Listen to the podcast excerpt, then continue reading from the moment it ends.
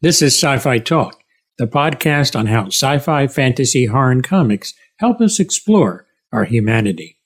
J.R.R. Tolkien would have turned 132 years in 2024. The prolific author was our guide to Middle Earth, creating memorable characters and languages. In 2019, saw the release of the film Tolkien with Nicholas Hoult as the title character, about his early days and how they helped shape his famous works. Hi, this is Tony Tellado, and with me today is Dome Karukoski, who is the director of the new film Tolkien. And very excited to see this. Uh, I wanted to ask you what led you to tell this story about one of the giants of literature? I think the journey actually starts already when I was 12 or 13 when I first read Lord of the Rings. And it was a time of my life when I was at that time growing without a father, who I got to know later in my life, and I was bullied and I was quite alone. So those stories, Tolkien stories, became my friends, and I was I was feeling mm. kind of an outsider outsider at, a, at that time, and, and then finding friends eventually, and finding certain you know communities or clubs, those became very important became very important to me. And then you know, fast forward 30 years later, I, uh, I started reading about about his life, and and understanding that he actually those stories that I read at a time in my life when I felt like an outsider, needed friendships and fellowships. He experienced that same emotion. I think there's this kind of a, it feels like it's almost like a destiny that that it feels like hmm. exactly mm. this is the time this is the time and era of the author I admire, I want to tell the story about. More on the movie Tolkien in a moment.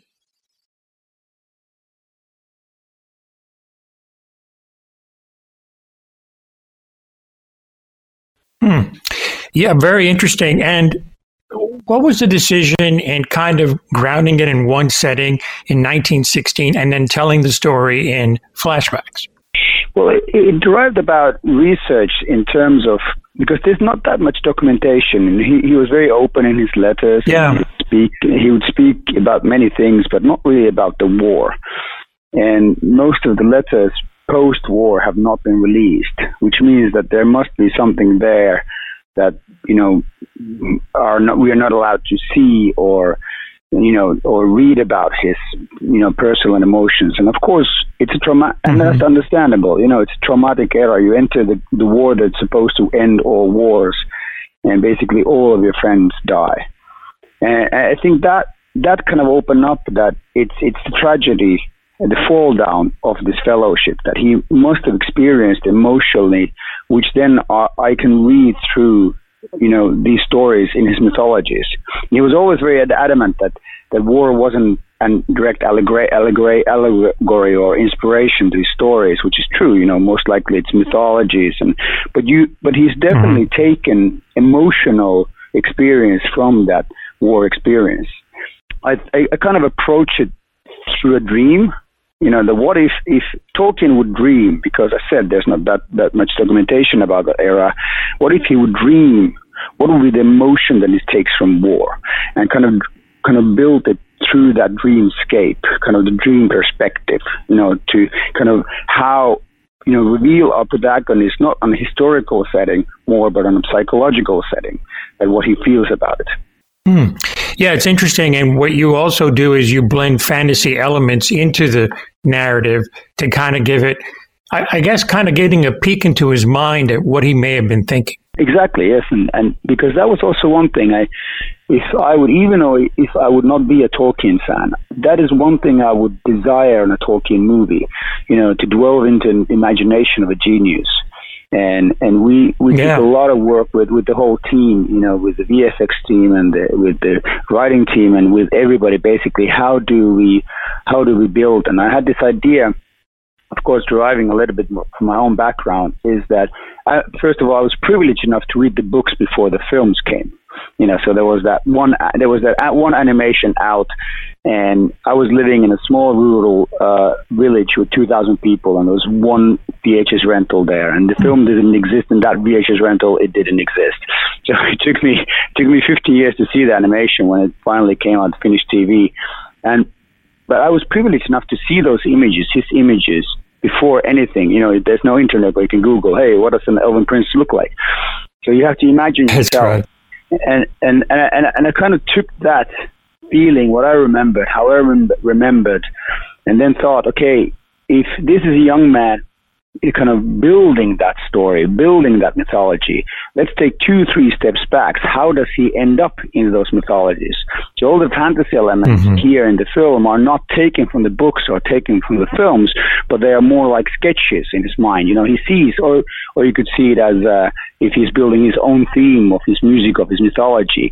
He can see and hear and feel certain voices. Everything that he sees and feels is like an instrument or a, a voice or a sound that he later adds onto his own theme.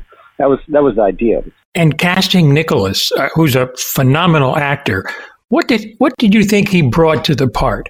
Well, there's always that when if you're doing a fiction, totally fictional character, you can you know that even you know just something surprising you can bring or come, and you're a little bit tied into the real life character, of course, even though it's a you know feature narrative and not a documentary.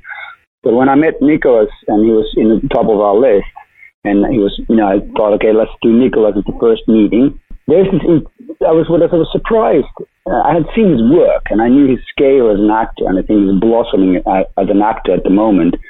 Uh, but what I what surprised me was, was his personality. There's his intellect, there's his wit. He's very very fast, um, and there's Mhm. warmth and a, a bit of like a goofiness, a playfulness in him.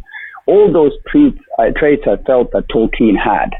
So I think he brought a lot of his own character into it. And I said, as blossoming at this age, as an actor, you know, really loving the medium, loving the camera, enjoying enjoying the ride, as, we- as we often say, uh, you can know that you can build upon that. And and I think after I met him, it felt like it, it has to be Nicholas. It can't be anybody else. And then just become actually the biggest worry that I had was that can we get him away from X Men because he was, he was shooting X Men at the time. And speaking of blossoming, you also have Lily Collins, and who's also on her way up as an actor and uh, playing his love interest. Uh, I, I mean, she's another great find for this part as well. Yes, and I think like Lily, I had seen I had seen in a Netflix film called To the Bone, which is about uh, you know eating disorders, and, and she has been very open about Mm. that, you know being part of her life, and I found that very courageous when an actress or an actor kind of opens about, about their own past and and does a role that is so close to themselves or their own experiences, and and so I was very intrigued to talk to her about the role of Edith when you know we, had to do, we had to do it through Skype because I was holding the auditions in England and, and she was in Los Angeles. But there's this explosive warmth in her, which I felt like remind you know you kind of have to go back to that again as that 13 year old me having my first crush on an elven princess, and then how does Tolkien see his Edith? You know, who basically inspired the elven princesses and Luthien especially the first one and and when when watching Lily, it felt like that would be the woman who is the inspiration. There's there's this strength in her. There's this she's and Edith is a layered, intelligent woman in the film. Somehow there are levels in Lily that I don't think we've yet seen. I think she will truly, truly uh, explode as an actress. I'll have more of my conversation with the director of Tolkien in just a moment. Hi, this is Billy Boyd. I play Pippin in Lord of the Rings, and you're listening to Sci Fi Talk. Yeah, and really that relationship is so central to the film. And not only that, it's central to Tolkien's life too. And obviously that's something you really wanted to portray. Yes, and I think like people don't. That's one thing that is not so exposed in terms of stories that how important Edith was in his life. And of course, it's an eternal love story. If you think about, it. you meet someone who's also they're both orphans. They kind of become this unity, this kind of pact together, and it starts from a friendship, moves to a forbidden love, goes to eternal love. You know, it's it, that is written books. It's a beautiful story. It feels like a, uh, you know, it feels like it's written for a film. But yet at the same time, you know, she she what you read through the lines is her support and the kind of her challenging Tolkien also. There are things the importance of Edith and the, the presence of Edith, I think, was very vital for Tolkien when he was writing his stories. Yeah, absolutely. What is a little disheartening to me is I heard that the Tolkien estate is kind of distancing themselves from the film. And the disheartening part is they haven't even seen it. So how can you knock something down that you haven't seen? But uh, if you can, want to comment on that, and if you don't, I understand. No, I think they have their right to, and, and I understand. And I've actually approached them and offered them to watch the film with me and hear their thought and explain you know, I think the film is very true to character, and I, I and I hope that when they see it, they would actually, you know, respect the the result and and and enjoy it as much as they can. I mean, you know, when you're as an estate or an heir, uh, you are perhaps closer to the facts, and then facts rarely are dra- good drama. You know, if I, if you understand yeah. what I mean, is that because you have to you have to make the film work, and that's why often like nine out of ten nine out of ten of the biopics usually people don't work with the states because you have to service just the film, the purity of the film, uh, so that it's the best possible film. And, and then when it's the best possible film and the best tells the best way the story, that hope I hope that brings uh, people closer to Tolkien stories. You know, so b- bring additional readers because I believe I believe and I want to believe that, that even though if you're not a Tolkien fan, you can enjoy this film because it is a story of friendship and love and creation. I think those are universal themes. Uh, but it's it's. Uh, I hope that that will happen one day. That I can get to sit with them and talk with them and experience the emotions about the film. And what's really cool, some really neat events are happening in connection with this. Uh, you're you're going to be at the Montclair Film Festival along with your stars, and Robert Colbert is going to interview you all on stage. And not only that, but Fathom Events has done it again, and they're going to be uh, broadcasting that to theaters so that a lot of people can see it that are not necessarily in Montclair. That's pretty exciting. That is very exciting, and and, and Stephen Colbert is uh, is a huge Tolkien fan, so I think you know we'll we'll try to keep yes. this conversation uh, not too nerdy. Such as Tolkien geeks battling about the information. I think we can. I think we will. Uh, but I think he's also very smart. He's also very smart in terms of understanding cinema. So I think it will be a very good Q and A, uh, and I hope the people get to you know see it. Um, and you know, kind of be perhaps expose some facts and feelings about the film that you know that might rise from films. And I'm I'm very excited about it because I think he's exactly the right person to hold this Q and A based on his knowledge about Tolkien and. Uh, and oh yeah, it, it, it, and those moments are always special. You know, you're encountering you're encountering a fan, and we've shown the films to a, you know you're always servicing two audiences. You're servicing the fans, and then you're servicing you know, those who, I said, don't necessarily know that much about Tolkien or his books. And we've had several fan screenings when people have been dressed as elves and uh, a Gandalf, and uh, we've, we've seen a dragon. A woman was a woman was dressed as a dragon, and took her four hours to do so. And I was just, I was just stunned and amazed about it. And these people have really loved the film, and it, it, it's very comforting for you as a filmmaker that they do so. In addition to all of that, uh, Legion M, a fan owned entertainment company, I'm a member myself, they're actually having meetups all around the country and possibly the world uh, in conjunction mm-hmm. with this film honoring Tolkien, which is uh, getting the fans behind you like that is really nice too. Yes, it is. It is very important, and I think like what is always always tricky is that several several layers of fans, and you know uh, there are the ones who know very detailed everything about his life, and they are the ones that just want to experience the magic that the film hopefully delivers, kind of the magic of the Middle Earth and the, and that world. And it's tricky to service all the different layers of fandom. And, and for instance, one thing that um, you know that because it's not like we are exposing full on one on one inspirations. Like if you hope to come to see, oh, you know now I want to understand why religion was so important in Lord of the Rings.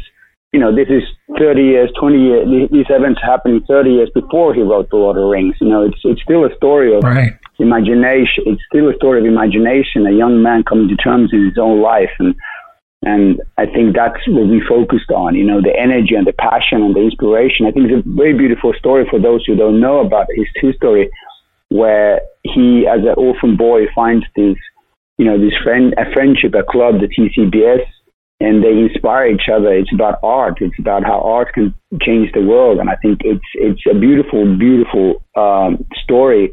And I think that's that's kind of the magic.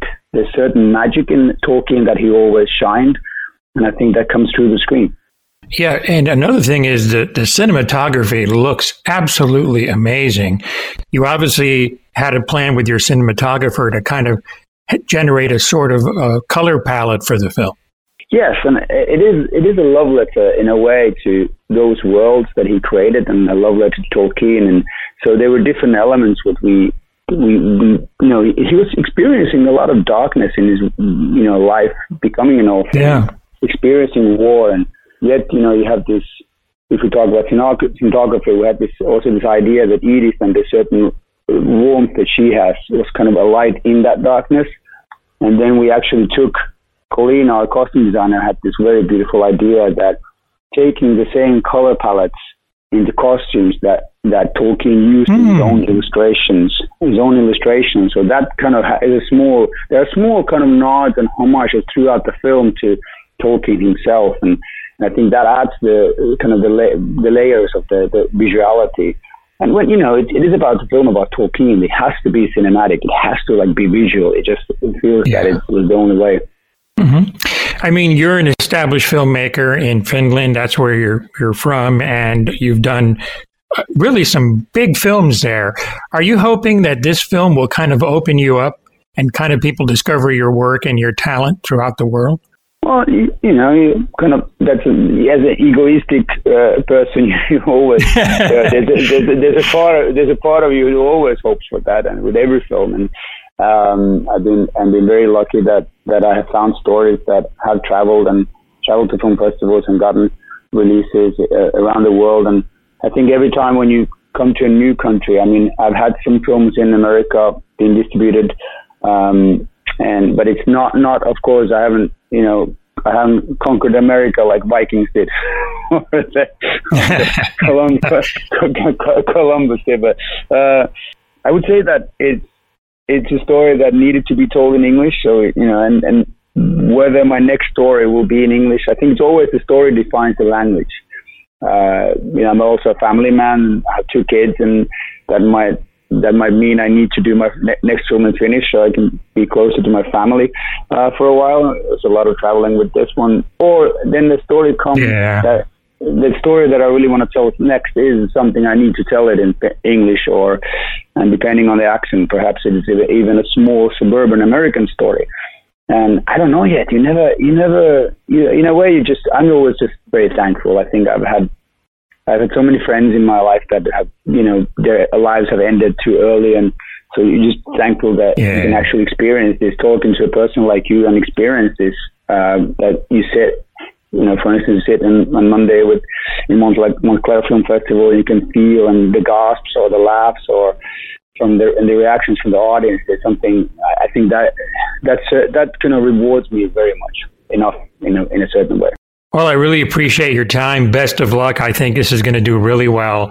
And we need something besides the Avengers out there anyway. So I uh, wish you the best of luck again and take care of the film Tolkien and want to thank you and Fox Searchlight for making this interview happen. Really appreciate it and best wishes.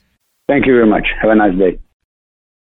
Look for Tolkien on DirecTV, Microsoft, and Google Play to buy or rent.